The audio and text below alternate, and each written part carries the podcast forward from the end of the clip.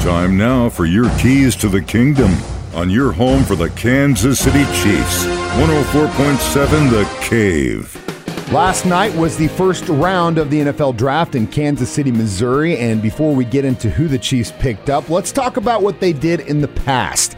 And it's definitely paid off for us recently. Last year, at pick number 30, we picked up George Karlaftis, who had a hell of a rookie season. Also, Trent McDuffie.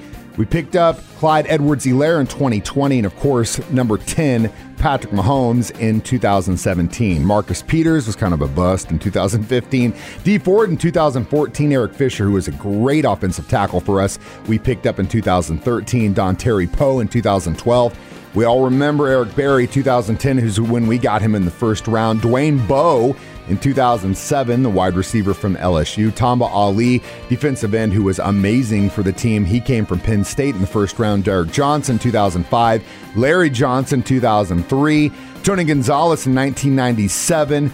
We also had Derrick Thomas, we picked up in 1989. And the year before that, we picked up in round one Neil Smith from Nebraska. So, we have had some big time luck in the first round of the NFL draft. We'll see if our pick this year pays off down the road. Those are your keys to the kingdom. Brought to you by Dr. Mark Melson, the doc that rocks, now at Springview Dental Care. And your home for the Kansas City Chiefs, 104.7 The Cave.